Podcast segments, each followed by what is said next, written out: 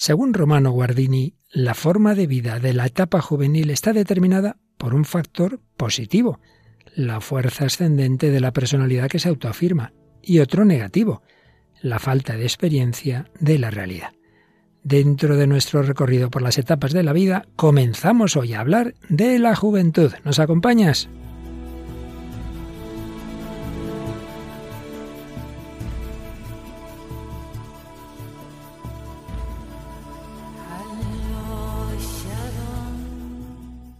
El hombre de hoy y Dios, con el padre Luis Fernando de Prada.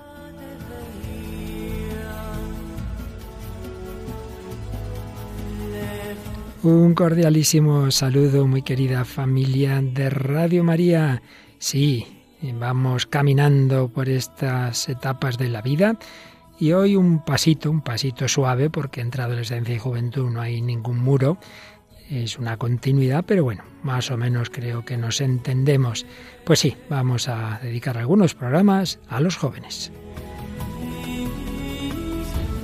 Y jóvenes, Paloma Niño, aunque tenga ese apellido, pero es una jovencita. Hola, Palomita. Un saludo para Luis Fernando y a todos los oyentes. Hoy no tenemos a José García, le damos vacaciones porque tenía unas tareas y no hay que olvidar que es estudiante, así que hay que, estudiar y que preparar cosas, ¿verdad? Sí, sí, sí, tiene, tiene muchas tareas. Muchas, muchas. Bueno, Paloma, pero aquí entre tú y yo y por supuesto con las colaboraciones que nos vienen de fuera. En primer lugar de nuestra queridísima Cintia García Egea, que hoy nos envía su comentario de literatura y fe sobre una famosa escritora española fallecida no hace mucho, Carmen Laforet.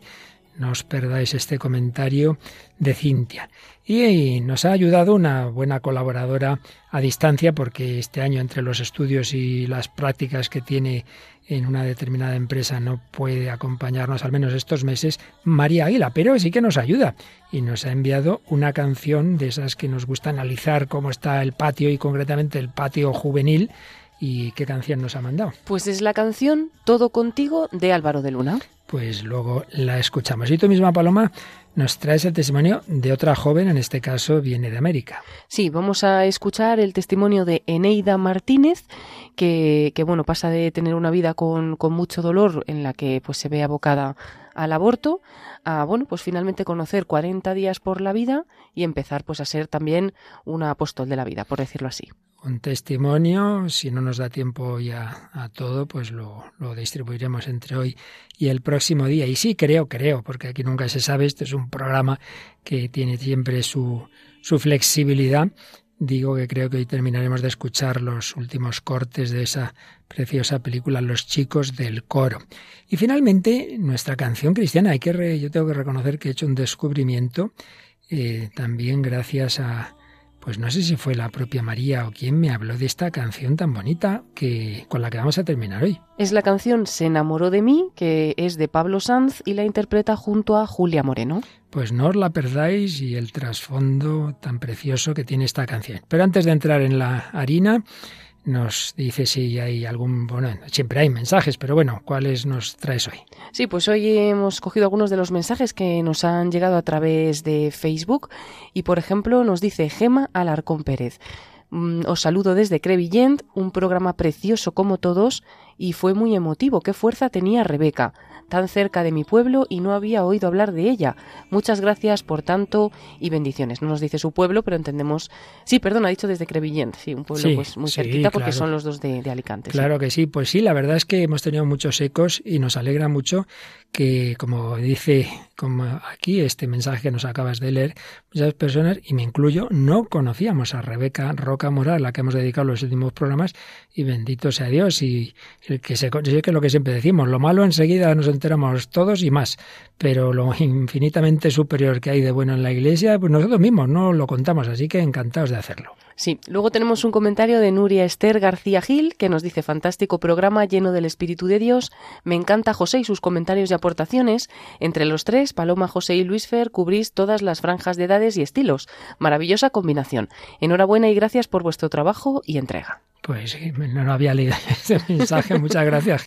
Está bien eso de la combinación. Desde luego lo que está claro es que combinación de edades y de estilo, pues sí, sí, indudablemente se da. Y no te digamos cuando entra pues como hoy Cintia o cuando estaba eh, María y también espero que tengamos pronto a distancia, al menos de vez en cuando, otra colaboración de Mónica del Álamo, que durante años nos ha hecho la sección literaria. Pues sí, programa que hacemos entre todos y para todos. Bueno, pues vamos a entrar en esta edición 495, como decíamos, ya atravesando esa franja poco clara de dónde está, pero entre la adolescencia y la juventud, vamos ya, vamos a intentar ir madurando como jóvenes que se van aclarando tras la crisis adolescente.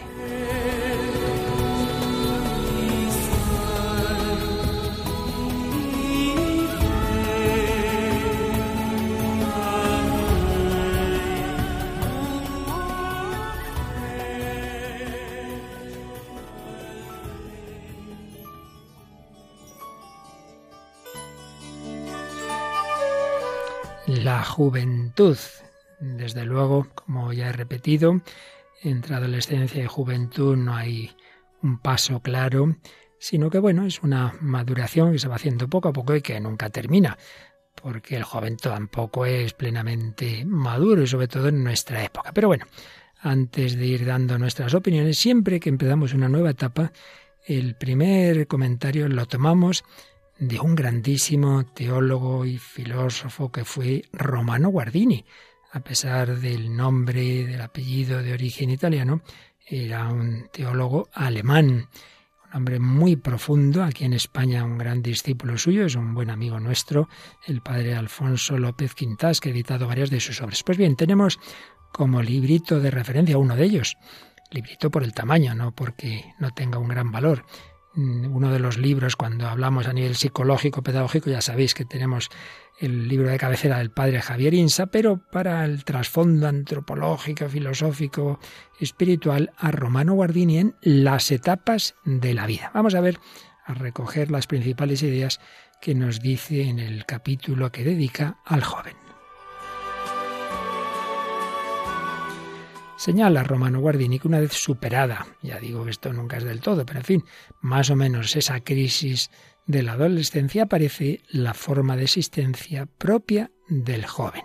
Señala Guardini que el joven que ha pasado por la crisis de esos años de desarrollo ha tomado contacto, o lo va haciendo, ¿no?, con el propio yo y trata de adueñarse de él.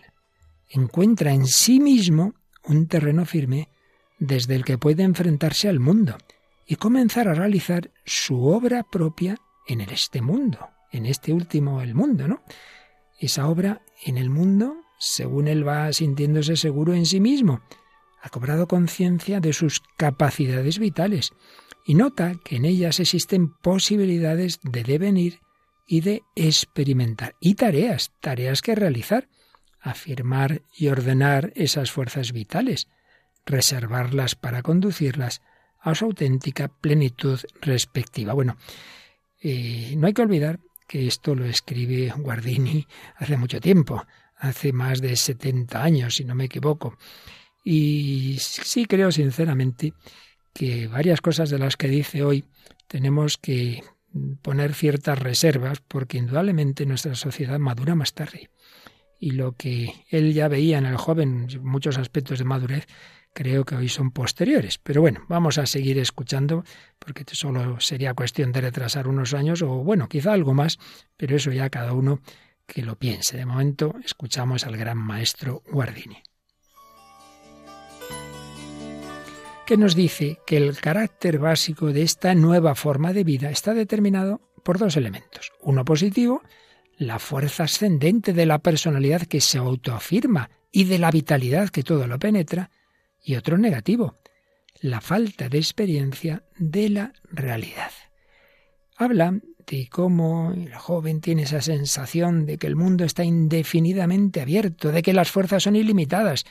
Un joven sano, eh, tanto a nivel físico como psíquico, parece que vamos, que lo puede todo, se come el mundo, ¿verdad?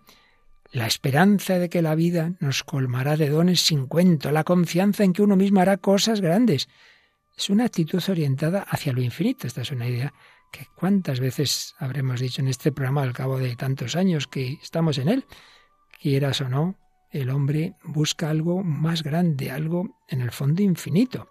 Y eso pasa, especialmente en esta etapa, o pasaba, ya digo que aquí puede que haya temas que podríamos hoy día matizar, pero indudablemente si uno de joven no, no se abre a lo más grande no sé cuándo, una actitud orientada hacia lo infinito, hacia lo infinito del comienzo, todavía no puesto a prueba. Tiene el carácter también de lo incondicionado, de esa pureza que consiste en el rechazo de todo compromiso, de la convicción de que las ideas verdaderas y las actitudes interiores correctas son aptas, sin más, para cambiar y dar forma a la realidad. Esto es una maravilla, eso es esa actitud idealista, digámoslo así, pero señala Guardini que sí, que eso es verdad, pero claro, le falta al joven una verdadera experiencia de la realidad. Le falta el conocimiento de la concatenación real de las cosas, el criterio para distinguir lo que uno mismo puede hacer, lo que les es posible hacer a los demás y lo que les es dado al hombre como tal.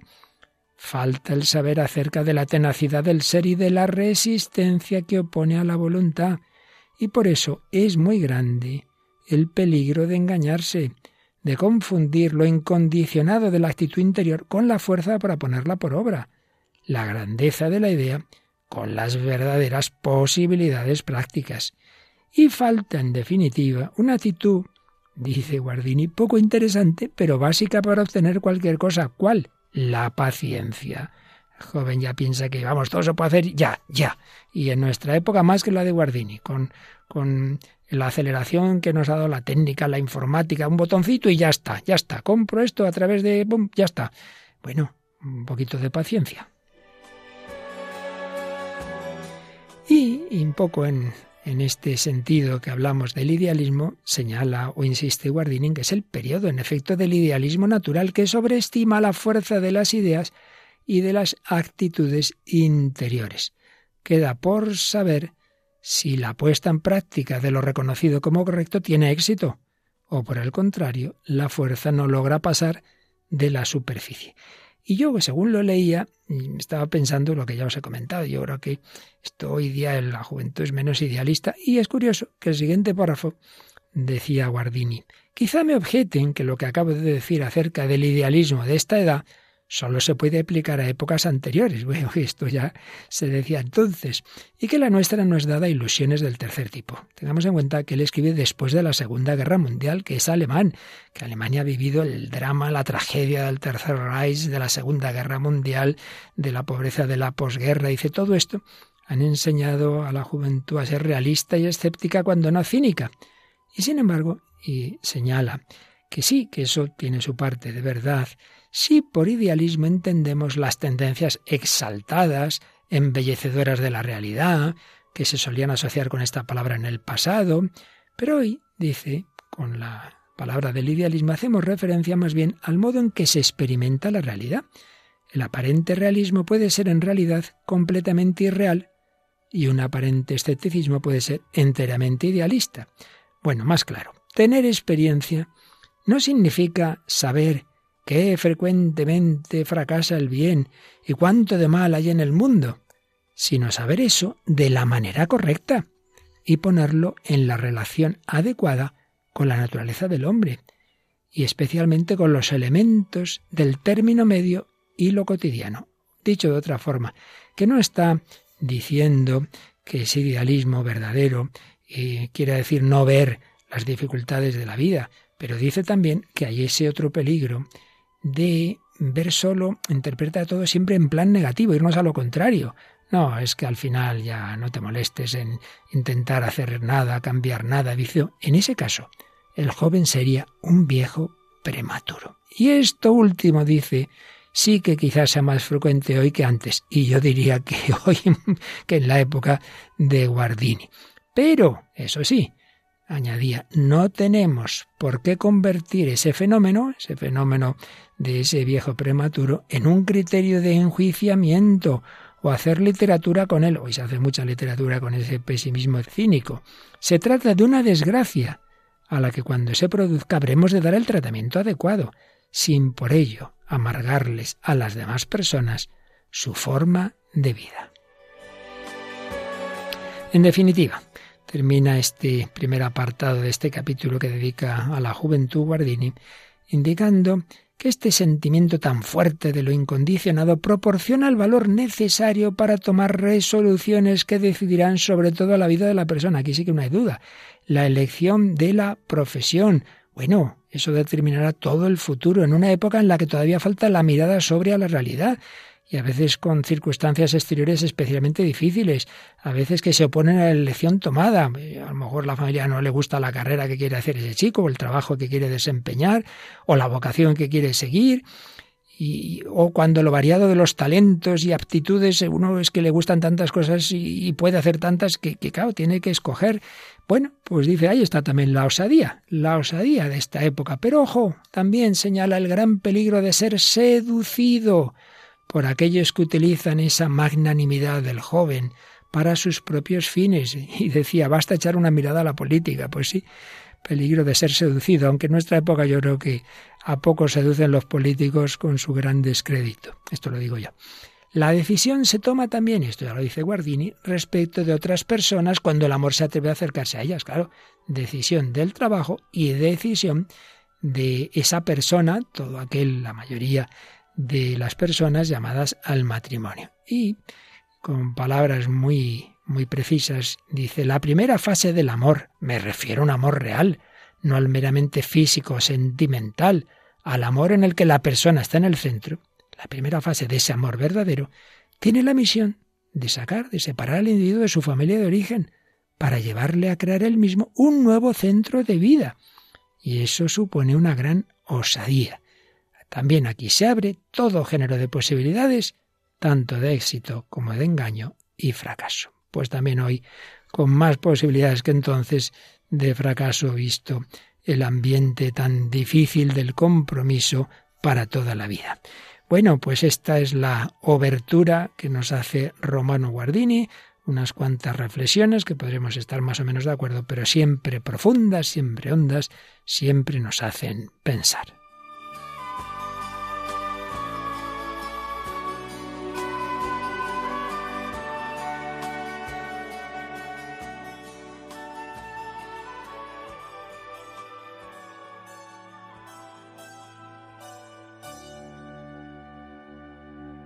Aquí seguimos en Radio María, en El Hombre de Dios. Hoy os acompañamos Paloma Niño y un servidor, Padre Luis Fernando de Prada, hablando de esa etapa de la vida que va saliendo de la adolescencia, la primera juventud, digámoslo así, y hemos tomado algunas reflexiones de Romano Guardini en su obra las etapas de la vida. Y si esto ha sido muy profundo, vamos a bajar algo más de la juventud de hoy día, tan adicta en el buen y a veces mal sentido de la palabra, la música, y nuestra colaboradora más jovencita, bueno, no, más jovencito es José.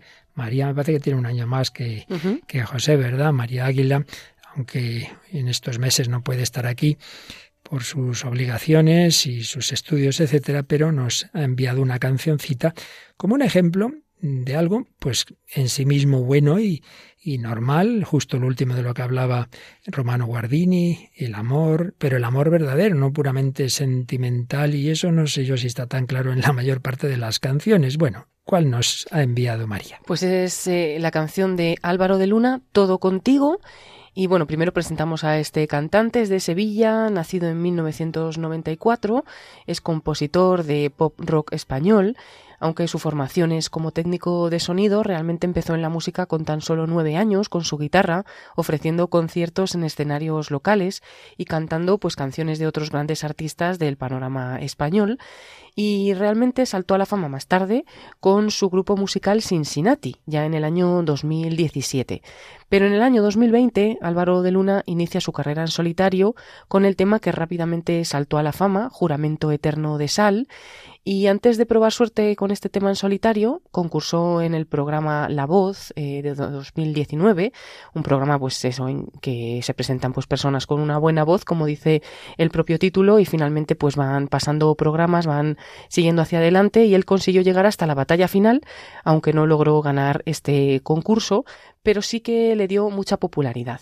Y bueno, pues tuvo ese tema con el que decimos que, se lanzó en solitario, después otros temas más y, y pudo hacer también pues finalmente su álbum Levantaremos al Sol y en 2023 ha sacado una canción con letra romántica, que es la que vamos a escuchar, que se titula Todo contigo. Todo contigo, como un ejemplo de, ese, de esa apertura, de ese esperar lo infinito, de lo más concreto, de una persona, de una chica. Escuchamos.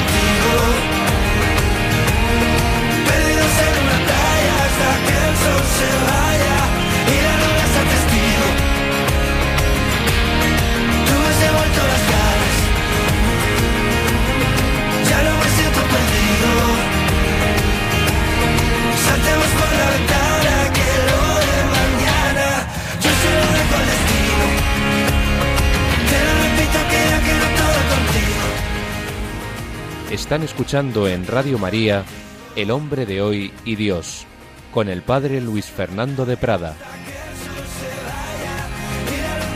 Hoy acompañado, como casi siempre, de Paloma Niño y escuchando esta canción Todo contigo de Álvaro de Luna, en la que Paloma yo creo que vemos unos rasgos de lo que nos ha dicho Romano Guardini. Por un lado, pues pues eso, como ese idealismo de yo todo, todo, todo, yo quiero todo contigo. Y había perdido la fe, esas decepciones, pero la recuperé, pero no sé yo si esto en tantas veces se dice y en tantas veces se canta y luego, pues eso de toda la vida entera, me temo que no es lo más habitual en nuestro mundo, ¿verdad? No, no suele ser lo, más habitual, pero bueno, es verdad que, que, bueno, que nos recordaba esas ideas de Romano Guardini, porque sí que es una, una idea muy grande, ¿no? Una hmm. grandeza de, de, las ideas, ¿no? De los jóvenes, pues el, el, realmente tener un compromiso, una vida con la que puedas compartirla con otra persona para siempre, ¿no? Y darte ese amor para siempre. Dice, yo quiero darte mi amor toda la vida, toda la vida. Pero dice también Romano Guardini que a veces no, no se mide si tienes las características para hacerlo. y mm, muchas veces en estas relaciones, pues actuales, como también falta mucho tema de educación de la afectividad y demás, igual le dicen a la que acaban de conocer que ya quieren todo con ella y para toda la vida en el mismo día en que la acaban de conocer. Entonces, como que realmente también pues hace falta eh, situar un poquito, ¿no? Y aterrizar un poquito eh, de qué estamos hablando, que, que, a veces pues se ha desvirtuado mucho, ¿no? Todo este tema. Porque si acabar de conocer es acabar de conocer qué guapa o qué guapo, qué simpático, sí, pero hay más, ¿eh? y ese más eh, hay que darle tiempo, hay que tener paciencia, que nos decía que suele faltar, ¿verdad? Y entonces, bueno, vamos con calma, y si no vamos con calma, pues con la misma prisa con la que hemos empezado se cortan las cosas. Claro, de hecho dice, saltemos por la ventana, lo que pase mañana yo se lo dejo al destino, aunque, aunque luego dice lo de toda la vida, pero realmente vamos a tirarnos por la ventana. En fin, una canción que refleja lo positivo y lo menos positivo de la juventud de hoy, como anticipaba Romano Guardini. Bueno, pues en ello también está el comentario que nos envía Cintia García Egea. También habla de, de esos altibajos del joven, de ese idealismo, de esas decisiones, pero nos lo hace desde una gran literata española, Carmen Lafore. Vamos a escuchar a Cintia. Querido padre Luis Fernando, compañeros, oyentes de Radio María, un cariñoso saludo. Si hay un rasgo que en condiciones normales caracteriza a la juventud es su vitalidad la energía que poseen y el deseo que tienen de realizar una exploración activa de la vida. Lo que siempre se ha llamado salir a comerse el mundo, salir a disfrutar, experimentar, aprender, crecer desarrollando sus habilidades, compaginando sueños y responsabilidades. Y aquí es donde nos vamos a detener. Cuando uno sale a ganar la vida, cuidado porque hay muchas posibilidades de que la pierda cuántas ilusiones y sueños de vida sienten los jóvenes y cuántas veces estos se ven truncados por el dolor que les causa aquello en lo que habían puesto su corazón, todo su corazón. Sabemos nosotros que el corazón es para el Señor. Después vienen traiciones, desengaños, decepciones, la propia incapacidad o enfermedad. En definitiva, algo que el joven no se espera y que daña su corazón. No está preparado. Este fue el caso de la gran escritora española Carmen Laforet. Carmen nació en la Barcelona de 1921. Tenía dos años cuando se trasladó a Las Palmas de Gran Canaria por el trabajo de su padre, Eduardo Laforet, arquitecto de profesión. Allí nacieron sus dos hermanos, y cuando tenía trece años falleció su madre, Teodora Díaz, una profesora toledana. Tenía quince años cuando estalló la Guerra Civil Española. Su padre se volvió a casar, pero ella nunca tuvo buena relación con su madrastra. Curiosamente, en tres de sus obras literarias los protagonistas son huérfanos. Entre sus escritos personales narra lo compenetrada que se sentía con sus hermanos y añade entra más tarde una madrastra que a pesar de todas mis resistencias a creer en los cuentos de hadas me confirmó su veracidad comportándose como las madrastras de esos cuentos. De ella aprendí que la fantasía siempre es pobre comparada con la realidad. En 1939 Carmen vuelve a la península a casa de su abuela. Se decide a estudiar la carrera universitaria de Filosofía y Letras en Barcelona y es aquí donde esta joven estudiante universitaria mm, recoge toda una experiencia y un bagaje que le hará escribir publicar a sus 23 años, en plena juventud, su primera novela, Nada, novela que en 1944 recibe el premio Nadal, entre otros, y que la lanza muy jovencita a la fama literaria. Aún hoy esta obra es reconocida como una de las más importantes en la literatura española contemporánea. Incluso en 1947, Nada fue llevada al cine. Nada de Carmen Laforet es una novela semibiográfica preciosa, que engancha desde el primer momento y cuyo desenlace deja al lector con ganas de más. Su protagonista se llama Andrea y es una joven huérfana que llega en tren a Barcelona para estudiar su carrera universitaria.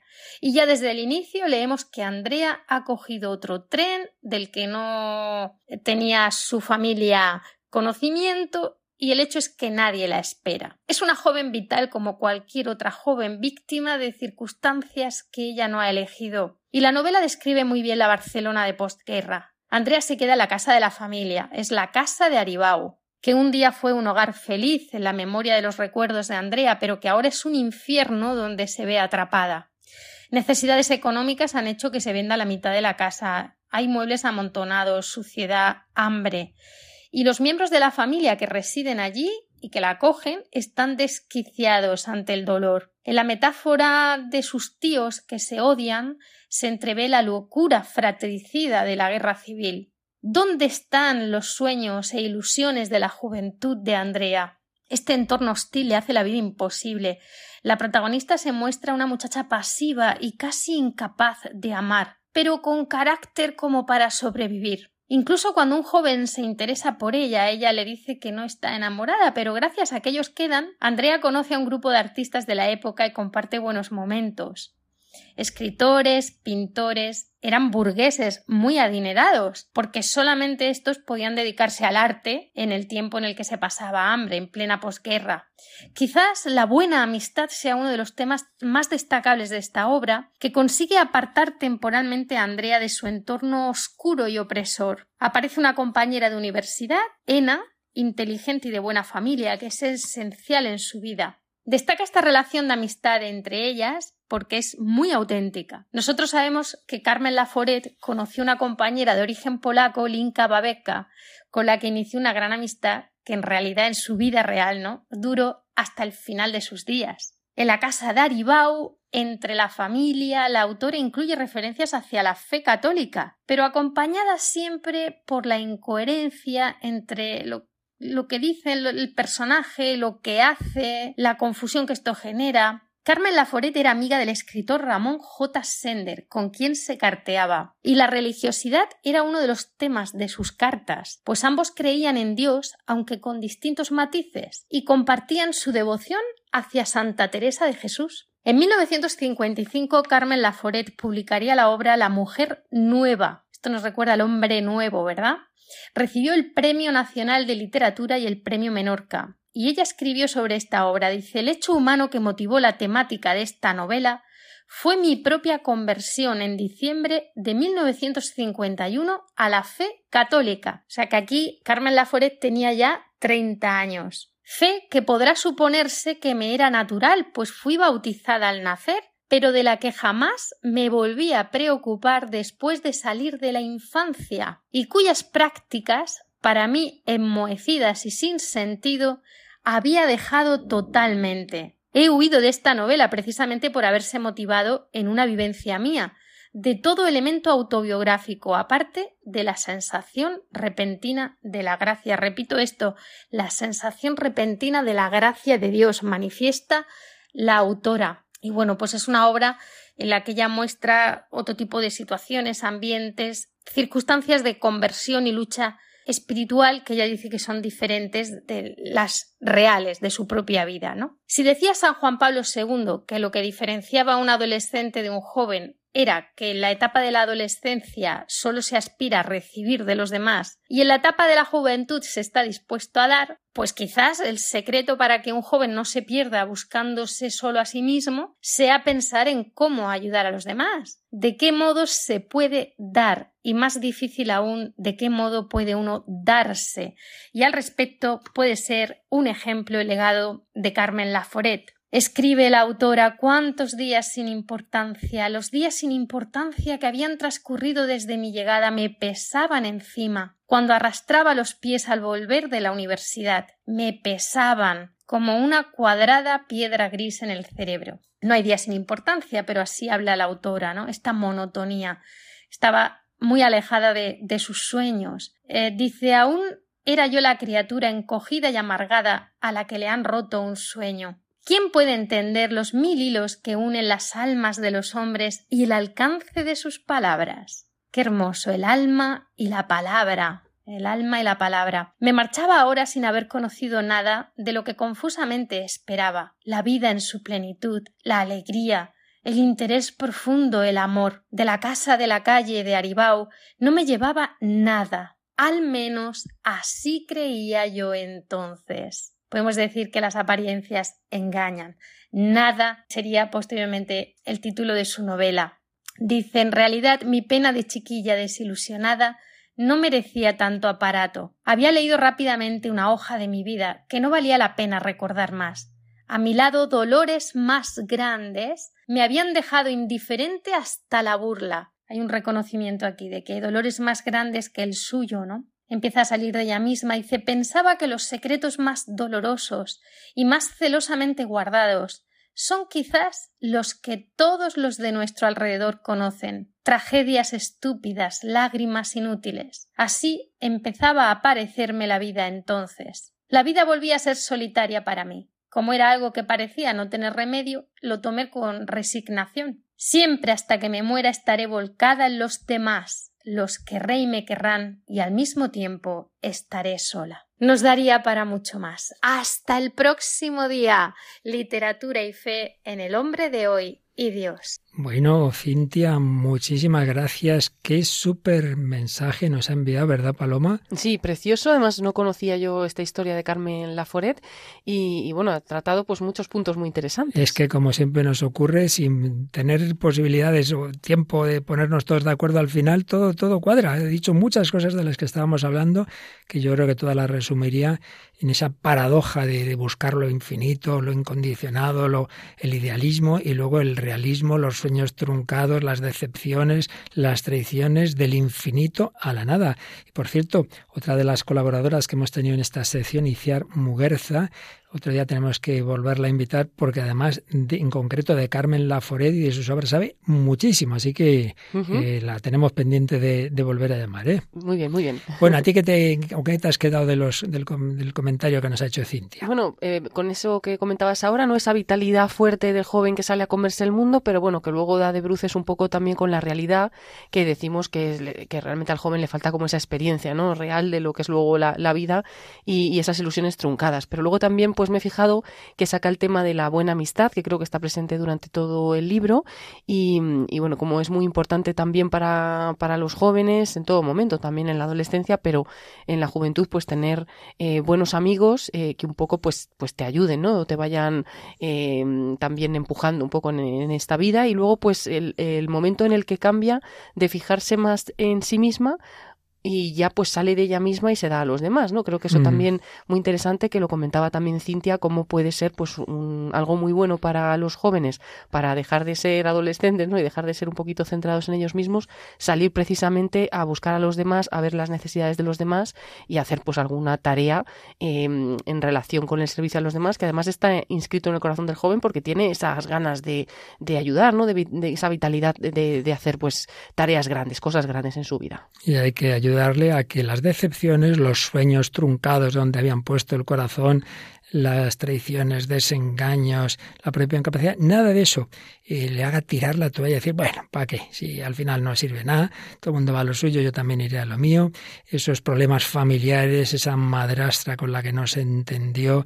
esa familia eh, con la que estaba viviendo en Barcelona la protagonista Andrea de la novela, pero que bueno, de alguna manera está la vida de Carmen, pero también no solo darse a los demás, sino el encuentro con Dios. Es una cosa, en efecto, que se ha recordado recientemente y se ha estudiado la conversión. Esa conversión, como ella dice, no es porque no hubiera sido educada en católico, sino lo de siempre.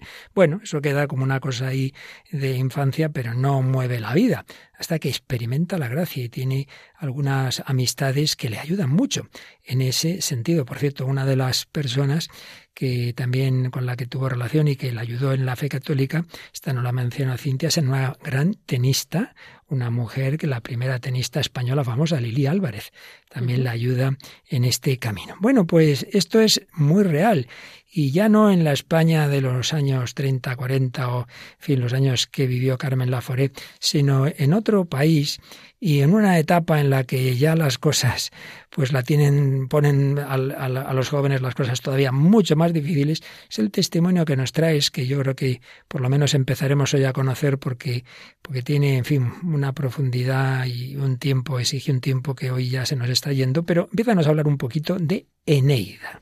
Pues sí, es Eneida Martínez y ella pues fue criada como hija de madre soltera en el fuego cruzado de las guerras de bandas en, en Colombia. Ella misma dice pues que, que, nace en Porto Santander, que vive allí y que está justamente en la frontera de Venezuela y que es un pueblo, por decirlo así, que dice que ocurre allí en algunos lugares que está como al margen de, de la ley, ¿no? Entonces creció en ese ambiente hostil para ella y para sus compañeros de, de clase, pues era normal camino al colegio encontrarse pues con matanzas, con asesinatos, pues al lado de ellos, ¿no? En, en la misma calle. Y bueno, su madre trabajaba mucho, eh, esto también me recuerda pues estamos hablando de Carmen Laforet, de, de, esa madre ausente, ¿no? Pues también en este caso, pues ella tuvo una madre que aunque sí que estaba, pero era ausente pues porque se volcaba en, el trabajo, ¿no? También para sacar a los suyos adelante, pero bueno, ella se encontró también sola y empezó a ser muy rebelde, dice que vivió rodeada de todos sus primos y que eso le hizo empezar a normalizar todo, incluso pues algunas veces primos más mayores pues le, le decían a lo mejor haz esto o lo otro a nivel físico, e incluso pues ella no sabía muy bien ni que si que era bueno ni que era malo, pues porque no tenía una referencia ¿no? en sus padres y por lo tanto pues no, no tardó en perder la, la, inocencia. Estaba marcada por esa ausencia también de una figura paterna y con una madre prácticamente ausente, viviendo de casa en casa, pues finalmente la rebeldía fue su mejor recurso para mitigar ese dolor que empezó ya en la, en la infancia y tampoco encontró pues dentro de su familia la educación en, la fe. Cuenta que ya con 13 años, sin tener un vínculo firme con sus padres y carente de toda educación afectiva y también carente de límites, pues ella no vio nada raro en comenzar ya su primera relación y marcharse de casa. Hablamos que tenía 13 años y lo cuenta ella Vamos a escuchar este primer corte que lo hemos sacado de esta entrevista que le realizan en Mater Mundi Televisión. Decidí irme de casa porque, bueno, eh, normalmente no tenía como un hogar como tal. Mi madre trabajaba, estaba en un lado, en el otro. Yo me, me crié mucho con mi, mi abuelo. Él era como la figura paterna, pues, que, que tuve, ¿no? Y él fue el que más, más tuvo que ver como en mi fe, ¿no? En esa fe desde pequeña. Y él, pues, yo recuerdo que me llevaba a la iglesia, pero esas cosas de que, bueno, ya, los llevan a a la iglesia y ya está. Mi madre como pudo, sí, eh, nos hizo hacer pues la primera comunión, todo. Yo eh, aún estudiaba, conocí un muchacho en ese entonces, era pues prácticamente vecino ahí mismo en el pueblo. Y bueno, de esas cosas que uno empieza a llenar como esos vacíos, ¿no? Ahora hoy en día yo digo que son como esos vacíos que, que, que uno empieza como a, a, generar, ¿no? Yo pensé que era el amor de mi vida, pues en ese momento era pues mi, mi, mi amor, ¿no? Fue mi primer novio como tal que tuve y él tenía 18 en ese entonces, yo tenía 13 y ahí empezamos una relación. De esa relación eh, nació mi hijo, mi primer hijo Ricardo, que lo tuve a los, a los 15 más o menos, iba a cumplir, iba a cumplir 16 cuando quedé en embarazo de él ya. Vale, yo pues eh, en ese entonces pues en nuestros colegios no nos hablábamos, no nos hablaban sobre el tema de educación sexual, de que a las mujeres pues les venía el periodo, o sea, yo eso lo vi en mi hermana la intermedia, porque mi mamá pues ella trabajaba mucho y, y claro, vivía en su afán y pues no nos sentó, pues a mí nunca me sentó y me dijo, mire, esto es así, es no. Entonces yo aprendí en la calle, o sea, todo lo más lo aprendí en la calle, con mis amigas del colegio, escuchando, viendo, eso. El caso es que, bueno, yo estuve, es, me quedé en embarazo y le digo al chico, le digo, yo estoy embarazada y pues él no lo rechazó ni nada, sino que dijo, bueno, pues mi, mi mamá, él era hijo único, mi mamá quiere tener un nieto, no pasa nada, yo pues, o sea, yo voy a responder. El padre de mi bebé a los 20 años decide irse, decide irse hacia esa vida. Y bueno, yo pues ya había tenido el bebé, y bueno, empezó como ese conflicto, ¿no? Ese conflicto intrafamiliar de parte de él.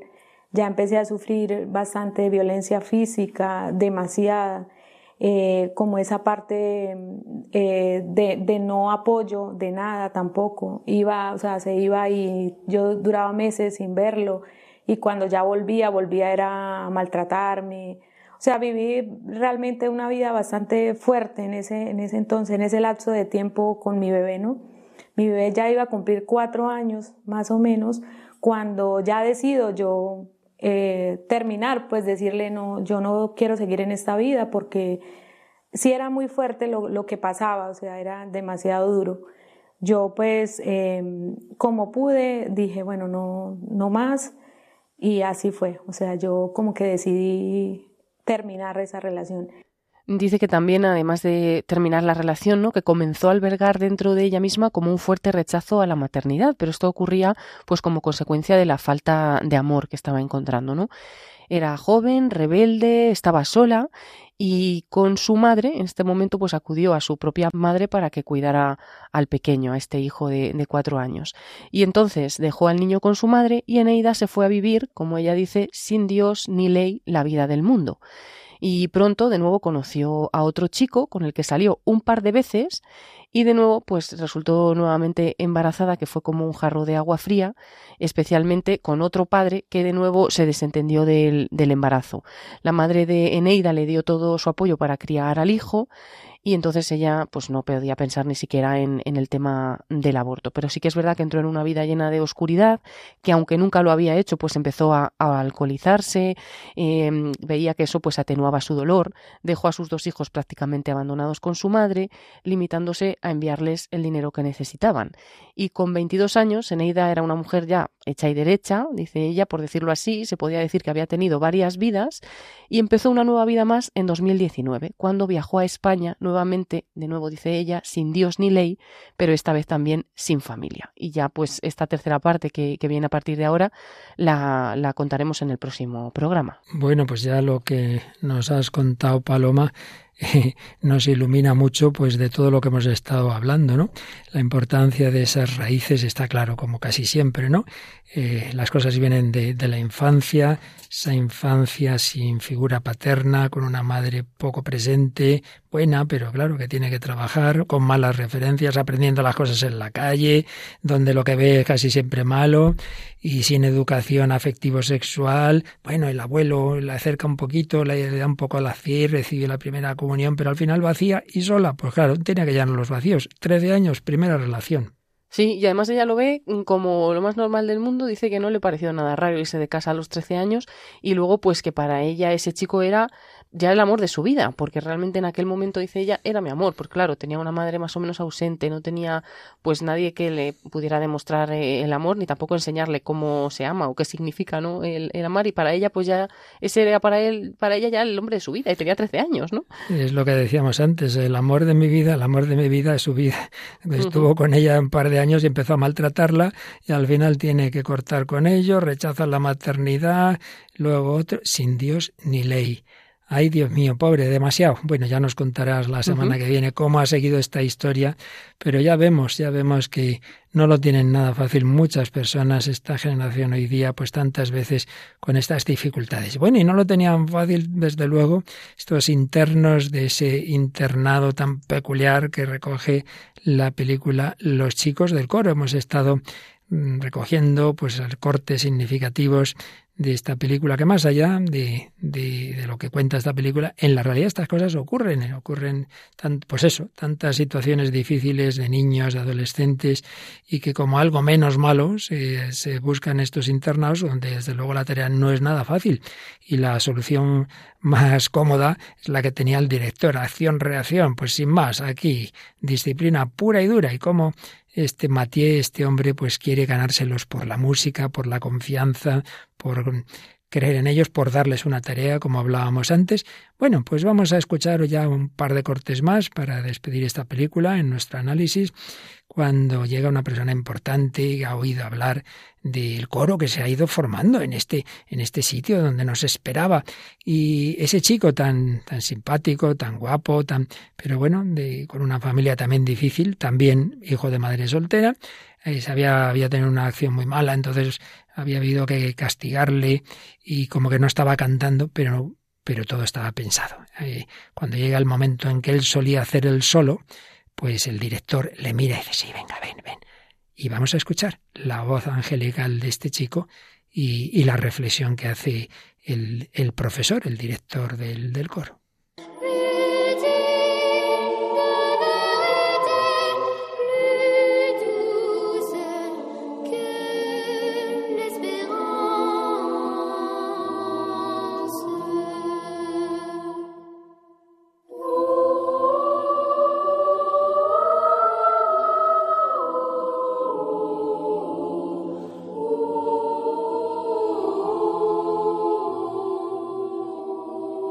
Ojos de Morange, que llevaba también mi compás, leí de pronto muchas cosas. Orgullo, la alegría de sentirse perdonado, pero también, y eso era nuevo para él, casi agradecimiento. Casi agradecimiento. Este, que teóricamente era un simplemente un vigilante, pero al final es su profesor y su director de coro, pues va consiguiendo que esos chicos disfruten con la música y que este Morans pues disfrute como incluso sintiéndose perdonado, de que es, eh, en fin, le había tirado una cosa a la eh, tinta china, si no recuerdo mal, a la, cara al profesor. ¿Qué te parece? Sí, de alguna manera les hace descubrir que, que, esos sueños que puedan tener, o como decíamos antes, deseos de, hacer cosas grandes, pues a pesar de ser unos niños que han tenido problemas, que están ahí, que todo el mundo les dice los malos que son, lo mal que se portan, pues, pues en el fondo pueden llegar a hacer grandes cosas, ¿no? dice que tiene ese orgullo y, y no solo eso, sino además, como lo está entendiendo, pues ese agradecimiento también más que orgullo ya se entiende que viene a ser una autoestima, decir, oye, que valgo para algo, que canto bien, que me están escuchando aquí. Pues sí, y, sobre todo eso, que ven los ojos el agradecimiento. Bueno, sin embargo, en un momento dado que ocurre un, un, incendio que luego se, sabe que lo ha provocado uno que había estado allí bastante bruto, pues despiden a este estupendo profesor. Estaba también el, ayudante. Bueno, escuchamos ese diálogo final entre, entre el director del instituto o, internado, entre este profesor, digamos, de música y el ayudante que ya ha sido haciendo amigo del profesor de música. Bien, señor Maxans. En consideración a su antigüedad, solo le aplico una suspensión. En cuanto a usted, Mathieu, está despedido por incumplir el reglamento. En ese caso, despídame a mí también. Eso lo decidiré yo. Gracias, señor Maxans, pero creo que aún le necesitan aquí. Piense en los niños, ya que este señor nunca lo hace. He preparado su finiquito, tenga. Se irá inmediatamente en el autobús de las seis. Y, por supuesto, le prohíbo que vea ni por un instante a sus alumnos. ¿Por qué? Señor Maxans, encárguese usted. Pueden salir. Señor director, antes de separarnos, quiero decirle lo que pienso de usted. Oh, lo sé, Mathieu. Es un incompetente, profundamente malo. ¿Y ellos? No eligieron estar aquí. Yo tampoco. Nunca tuve vocación de educador. Y no me diga que usted soñaba con enterrarse en este culo del mundo. Tendrá ambiciones como yo. No tienen por qué pagar su fracaso. ¿Cree que me divierta hacer de carcelero? Alguien tiene que hacerlo. Vamos, lárguese. Coja su báculo y vaya a París. ¿Eh? Ve a los ministros. Toc, toc, toc. Hola, soy Mathieu. Necesitamos educadores, no inútiles. Comprométase, luche ya que tiene fe. Mathieu. San Mathieu. Solo es un músico fracasado. Un vigilante insignificante. Bla, bla, bla, bla, bla, bla, bla. ¿A qué se dedica, señor Matías? Soy vigilante. Bla, bla, bla, bla, bla, bla, bla, bla. Está loco. Estoy cansado. Váyase el diablo. Se equivoca, lo dejo aquí. Madre mía, menudo diálogo, pero desde luego es clarísimo. Este señor no piensa en los niños, no, no tengo vocación de educador está de carcelero. Pero usted luche, ya que tiene fe. Bueno, de todas las películas se aprende, ¿verdad? Buenas enseñanzas. Sí, buenas enseñanzas. Y bueno, luego también, pues ver, eh, en este caso parece que, que el director de este centro no está contento por estar ahí. Nada, nada. Y, cree, claro, lo paga con, en realidad, como le ha dicho el otro, con los niños. Y es como que se siente él de alguna forma fracasado y sin embargo le dice al otro, al vigilante, que es un fracasado. O sea que al final volcamos también en los demás como las eh, lo que no nos gusta de nosotros o algo así. Nos quedamos, curiosamente, con el mensaje que le dice, luche ya que tiene fe. Pues claro que sí, como tenemos fe, fe en las personas y fe en Dios, luchamos. Y fe en Dios, fe en Jesucristo, fe en el verdadero amor, tiene Pablo Sanz que es un chico estupendo, que se están empezando a conocer más sus canciones. En este caso canta con una chica, con Julia. Bueno, dinos unas palabritas rápidas y ya traeremos alguna canción más de Pablo Sanz, porque desde luego la canción final viene a ser un poco el colofón de todo lo que hemos hablado. Pues Pablo es nacido en Móstoles en 1993, es el segundo de cinco hermanos, todos ellos chicos, y dice que Javier y Carolina, que son sus padres, son los grandes maestros de su vida y que ellos le regalaron la fe. Fue más adelante en la milicia de Santa María cuando realmente conoció a Dios y cambió su vida, y con 15 años sintió la llamada a consagrarse a él y desde 2013 es cruzado de Santa María, un laico consagrado en medio del mundo. Compagina su trabajo como profesor de educación física y la práctica del fútbol sala con la pasión por la música. Con 25 años comenzó a aprender a producir sus propias canciones, lo que permitió que sacara su primer álbum. Fue nominado en los premios Esfera a Artista Revelación, Mejor Productor y Mejor Videoclip por Se enamoró de mí, la canción que vamos a escuchar a continuación, y también por San José, otra canción con la cual también ha ganado un concurso fuera de España. Y en 2023 lanzó su disco Abrázame con 10 canciones que son un recorrido por los ejercicios espirituales de San Ignacio a raíz raíz precisamente de una experiencia suya propia en, en los ejercicios espirituales. Dice, la música es mi forma de poner palabras a lo que vivo y lo que nacía en la oración yo lo volcaba en canciones.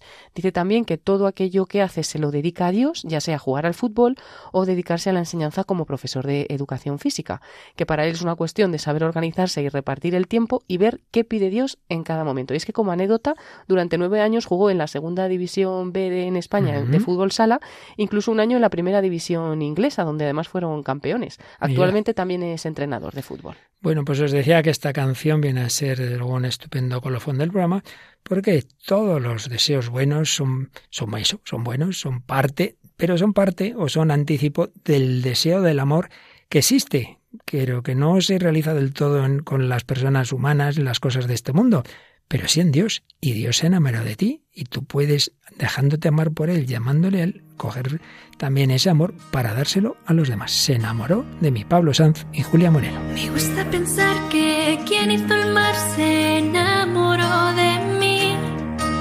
Quien hizo las estrellas y me habla en ellas se enamoró de mí.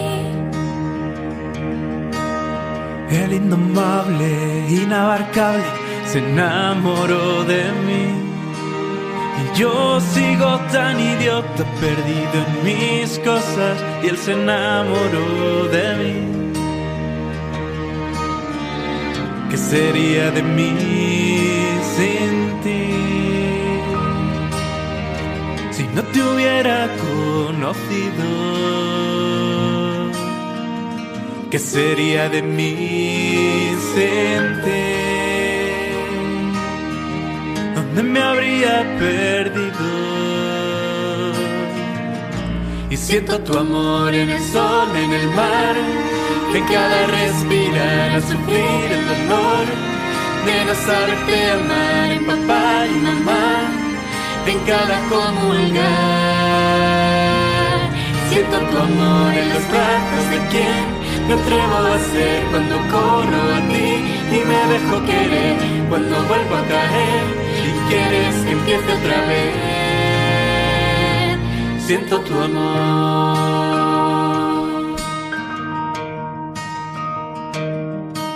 Me gusta pensar que el mismo amor se enamoró de mí. Quien hizo las montañas y me acompaña, se enamoró de mí. ¿Qué sería de mí sin ti? Si no te hubiera conocido, ¿qué sería de mí sin ti? ¿Dónde me habría perdido? Siento tu amor en el sol, en el mar, en cada respirar, saberte amar en papá y mamá, en cada comulgar. Siento tu amor en los brazos de quien me atrevo a ser cuando corro a ti y me dejo querer cuando vuelvo a caer y quieres que empiece otra vez. Siento tu amor.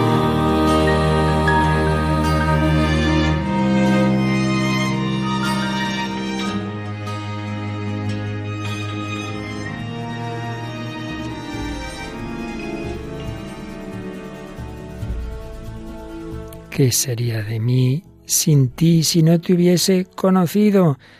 Lo que se dice en canciones de amor humano que muchas veces se encuentran luego con el límite, con la decepción, con la traición, como se encontró en Aida, que fue de ella. Sin conocer al Señor, pues ya hemos oído sin Dios y sin ley cómo su vida iba dando tumbos. Bueno, todo tiene solución, lo escucharemos el próximo día. Pero Pablo Sanz y Julia Moreno han encontrado ese amor que se enamoró de ellos, que se enamoró de ti, de mí, querido oyente, de cada uno de nosotros. Hay un amor que nos sostiene los amores de esta vida. Ojo, los verdaderos amores siempre son buenos, de papá, de mamá, como nos dice también la canción, de tanta gente buena, ese tu esposo con sus límites, tu mujer, sus hijos, sí, pero siempre con ese trasfondo del amor eterno e infinito en el que os vamos a dejar porque se nos ha ido el tiempo, pero hemos disfrutado en este programa con Romano Guardini, escuchando la canción de Álvaro de Luna, escuchando a Cintia hablándonos de Carmen Laforet, con el testimonio que nos ha traído Paloma de Neida y con los chicos del coro y ahora con esta preciosa canción y llega pues también un programa que ayuda mucho a, encontrar el sentido en busca de sentido con Bárbara Meca. Bueno, Paloma, que hasta la próxima semana eh, que, volverán nuestras fuerzas de José García, ¿verdad? Estaremos reforzados y esperamos también los comentarios de todos los oyentes en el correo electrónico el hombre de hoy y dios arroba radiomaria.es y en nuestras redes sociales, en concreto en Facebook. Seguro que nos contáis algo de este programa. Hasta el próximo, si Dios quiere.